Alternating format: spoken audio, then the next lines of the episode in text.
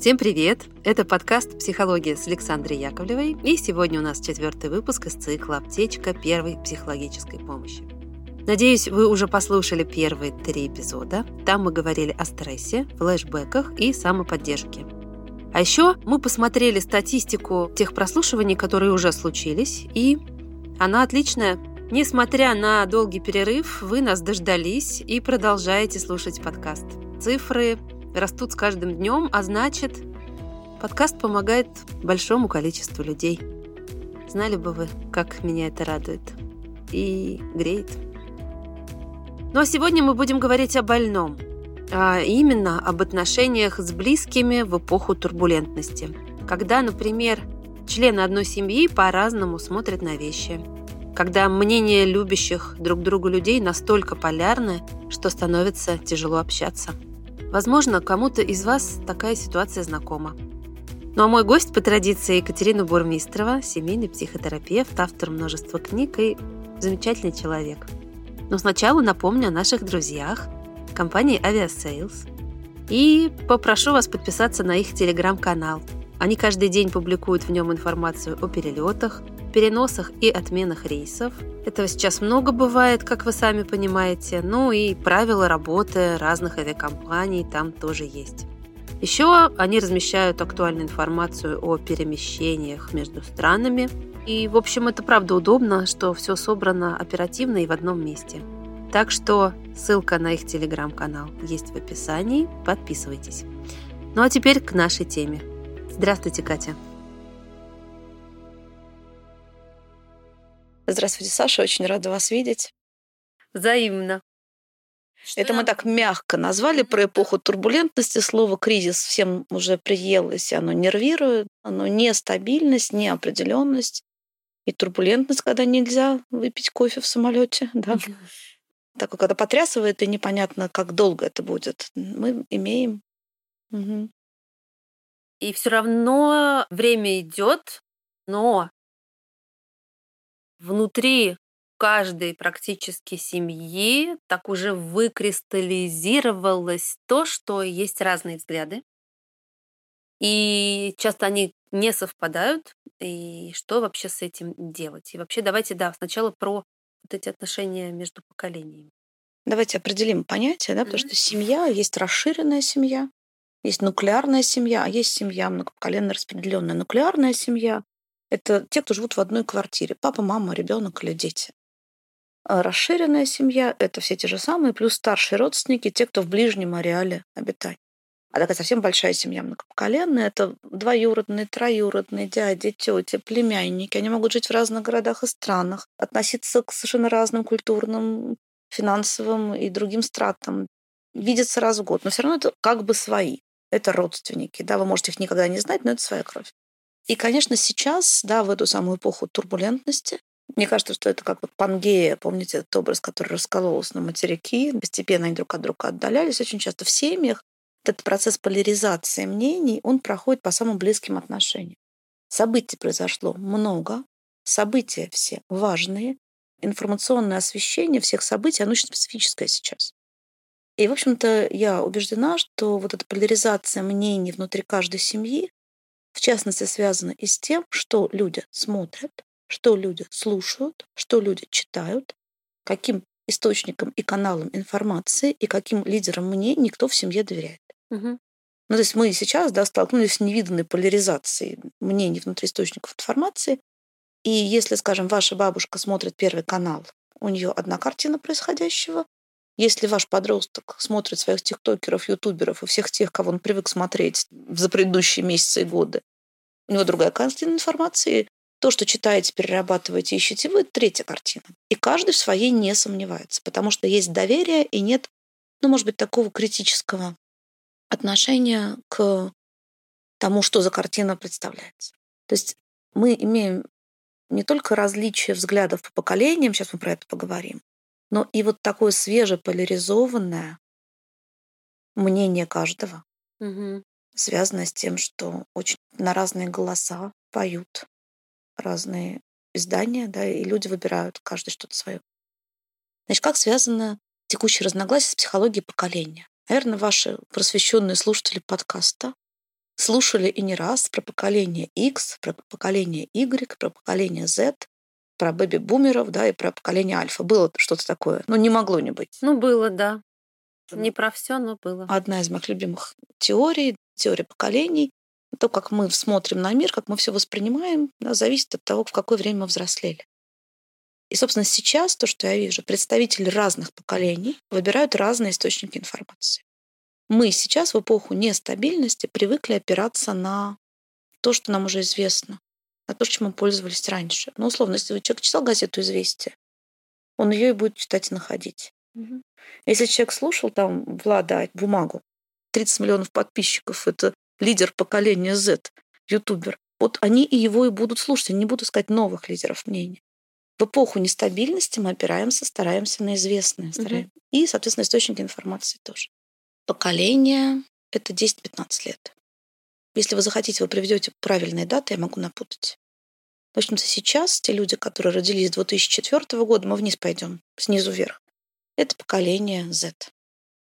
Более того, с 2021 года уже рождаются представители следующего поколения, еще не именованного. Значит, люди с 99 по 2003 — это поколение Y. Так. Значит, миллениалы, миллениумы. Мы с вами относимся к поколению X. Значит, они, по-моему, 69 -го года по 86 -й. Те, кто старше, наши родители, условно, относятся к поколению бэби-бумеров. Ну и вот так вот по страта поколения 15 плюс-минус лет, немножко по-разному считается в Америке, немножко по-разному, по-другому считается в России. Вот мы обладаем теми чертами, которые обладают большинство представителей нашего поколения. Это, может быть, как-то пошляюще звучит, потому что, мне кажется, все очень уникальные, очень разные. Но мы читали одни книги, похожим образом праздновали праздники, взрослели на одинаковых песнях, исторических событиях, мы выбираем похожие. Поколение X — это поколение, которое сейчас держит и детей, и родителей, и способны интегрировать, воспринимать источники информации с разных сторон. Так. Соответственно, нам проще всего понять и поколение родителей, и поколение наших детей, но это требует усилия. Спрашивайте меня. Так что же вот делать-то, когда в этой семье пресловутой, условной, о которой мы сейчас будем говорить, э, есть представители разных поколений, и у каждого свое мнение? Понять, что каждому поколению нужна устойчивая картина мира, в которой он не сомневается, и голоса экспертов, которые он не ставит под сомнение. Это часть психологической, эмоциональной и даже психической устойчивости. Если сейчас, в период турбулентности, условно, ваша бабушка начнет сомневаться в том, что пишет в газете «Известия», ей может стать физически очень нехорошо. Она потеряет опору. Если ваш подросток, который и без того в периоде турбулентности начнет сомневаться в том, что его там блогер, ютубер что-то говорит не то, он и без того в своей раскачке станет совсем не уверен. Человек этого не понимает, вот так, как я говорю, на уровне слов, но он держится за свои ценности и идеалы. И поэтому, ну, условная бабушка за свою газету «Известия» там, или «Правда», что там еще бывает, «Сад и огород», тоже есть статьи новостные, журнал «Здоровье», она будет держаться за всех сил. Если вы говорите что-то, бабуль, там, ну, что ж там пишут-то у тебя? Вы можете получить очень сильную защиту, которая направлена не против вас лично, а не на защиту, собственно, вот этих знаний и сведений. Угу. То есть надо понимать, что для человека его взгляд на события, его взгляд на мир, его доверие к авторитету — это ценность. И сейчас не время прокидывать ценности близких и пытаться их подвинуть. То есть, ну, по сути, нужно признать, что поле диалога, оно очень сужено. Что вот вы смотрите на человека, вы понимаете, какой точки зрения, скорее всего, он придерживается. Вы можете чуть-чуть посмотреть, насколько он гибок здесь. Но в этот момент вам нужно не спорить, да как же так, да вот же она правда, да вот почитай, что пишут. Вы сказать, так, бабуль, или так, дяденька, понятно, я услышал вашу точку зрения. Представитель нашего поколения очень бесит вот это вот «я вас услышал». Мы вас услышали, мы к вам вернемся, да, вот это. Да, мы обсудим, мы перезвоним. Да, но тем не менее. И все-таки, когда, условно, я слышу от вас, что нужно понять, что человек держится за там, это авторитет. Не это... случайно.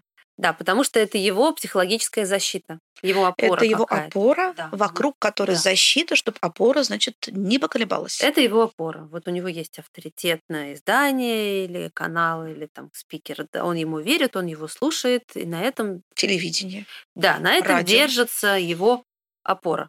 Там правду говорят. Из его субъективной картины мира там говорят правду и рассказывают, как есть.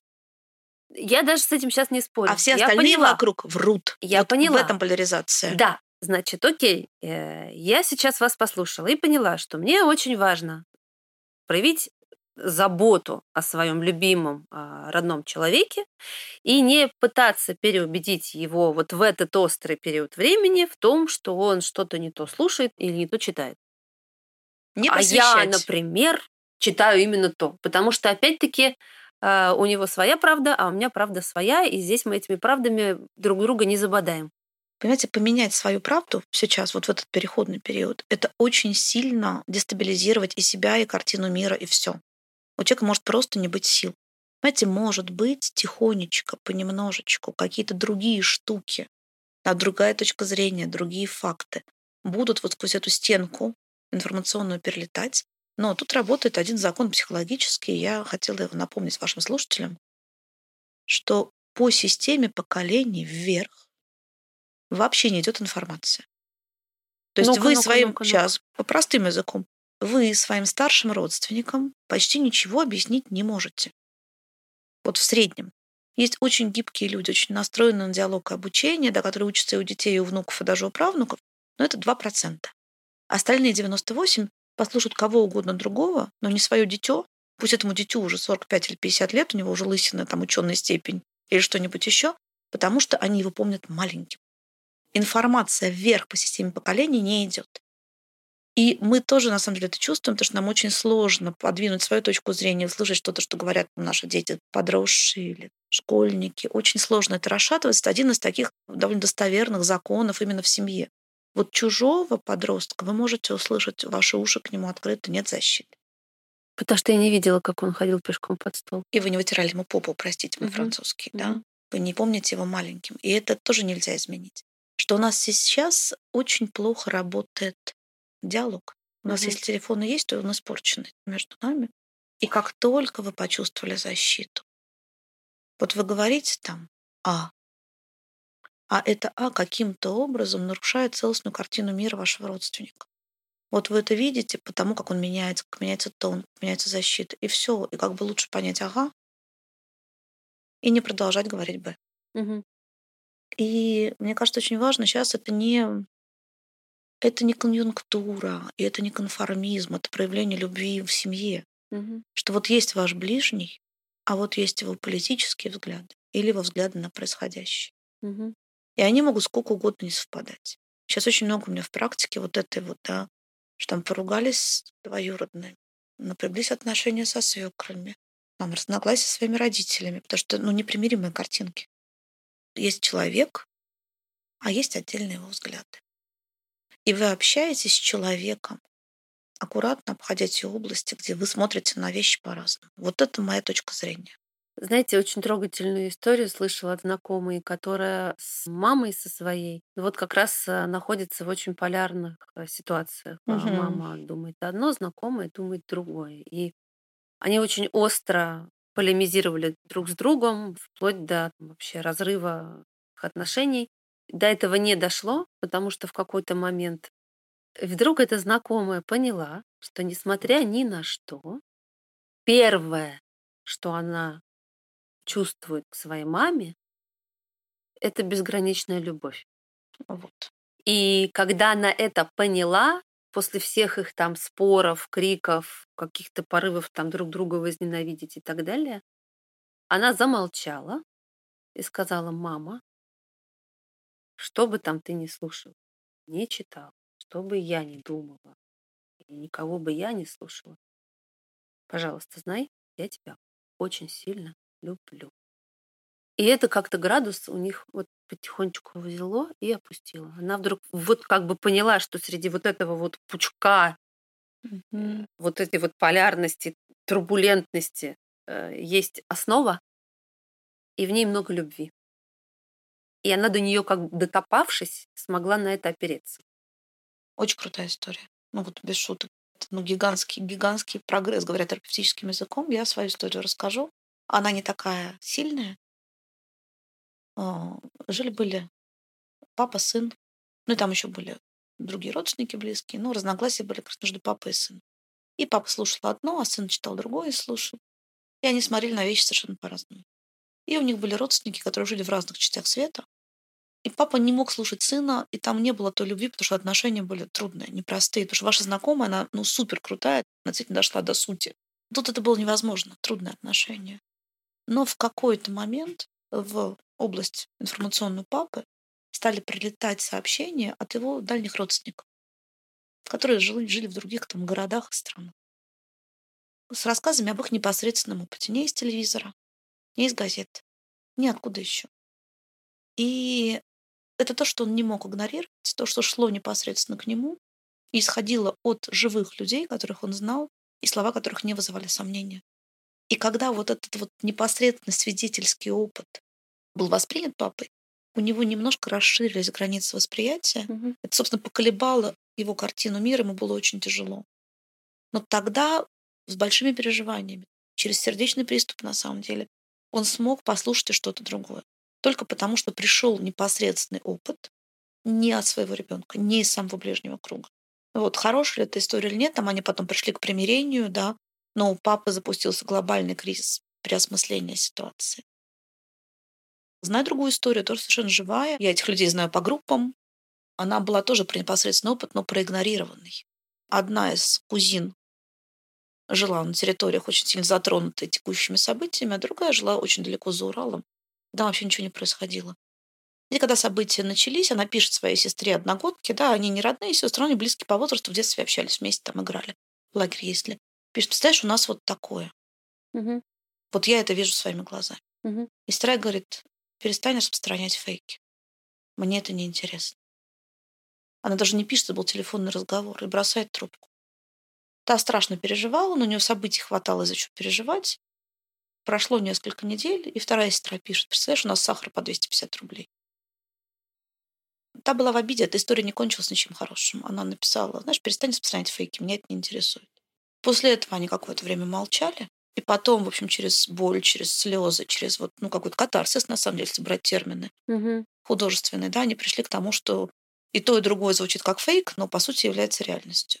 Но здесь ключ — это непосредственный опыт, который разбивает ту картинку, которая строит средства информирования, Мгм. одни или другие. Вот и все. Поэтому, мне кажется, очень большая бережность нужна, и ваша история, она ключевая. Собственно, ваша история про маму и дочку, да, все советы есть. Если вам удастся увидеть за политическими взглядами человека близкого и свою любовь к нему, это самый важный шаг. Ну и очень сложно выключить такую сиюминутную штуку, что переубедить прямо сейчас, в моменте. Донести, достучаться, рассказать свою правду.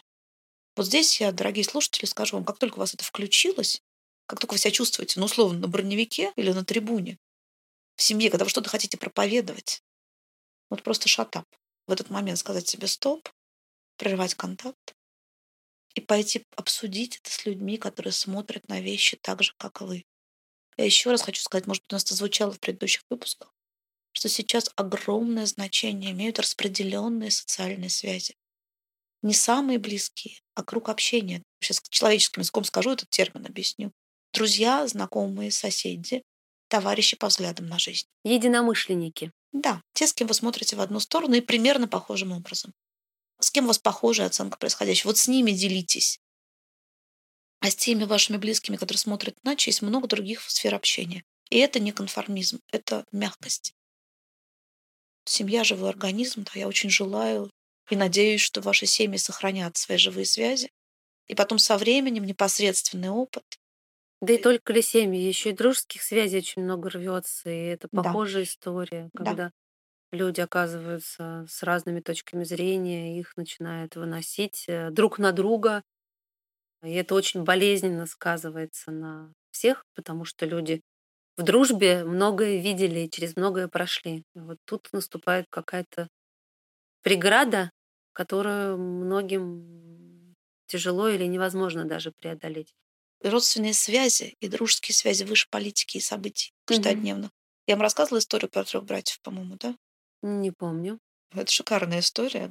Это живой случай. Так. Дед моего школьного приятеля был одним из трех братьев. Мгм. Семья шла в гражданскую войну. братья были с небольшой разницей фактически погодки.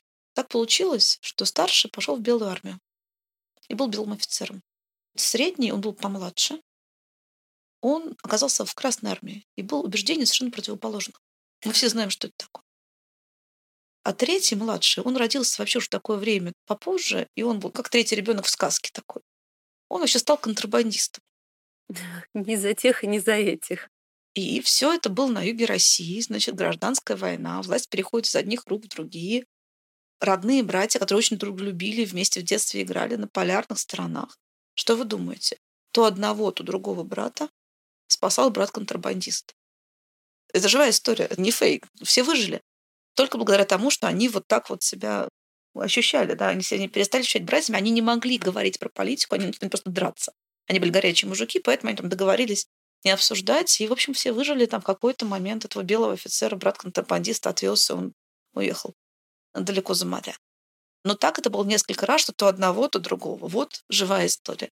Мы сейчас все-таки не, не в такой еще ситуации, но по сути это история про то, чтобы поддержать своих, как бы они ни смотрели на жизнь. Итак, надеюсь, что было полезно. Спасибо вам большое, Катя. Спасибо, Саша. Тема важная. Я сейчас э, стараюсь делать выпуски не очень длинными, чтобы все-таки информация была сжата и конкретно. Надеюсь, э, так у нас и получилось. Да, это верно, потому что сейчас способность воспринимать квант информации, она меньше. Угу. Я тоже уроки курса пишу меньше, потому что нам сейчас сосредоточиться даже на 20 минут. Это слишком большое усилие, на которое нет ресурсов. Ну что, надеюсь, что все те, кто нас слушал, дослушали нас до конца и действительно что-то полезное для себя вынесли. Еще раз спасибо. Спасибо вам. С нами была Екатерина Бурмистрова, семейный психотерапевт, автор множества книг, я уже хозяйка онлайн-школы и т.д. и т.п. И я, автор ведущая подкаста Александра Яковлева. Большое спасибо, что вы с нами. Оставайтесь с нами и дальше. До новых встреч. Берегите себя и своих близких. Всем пока. Пока.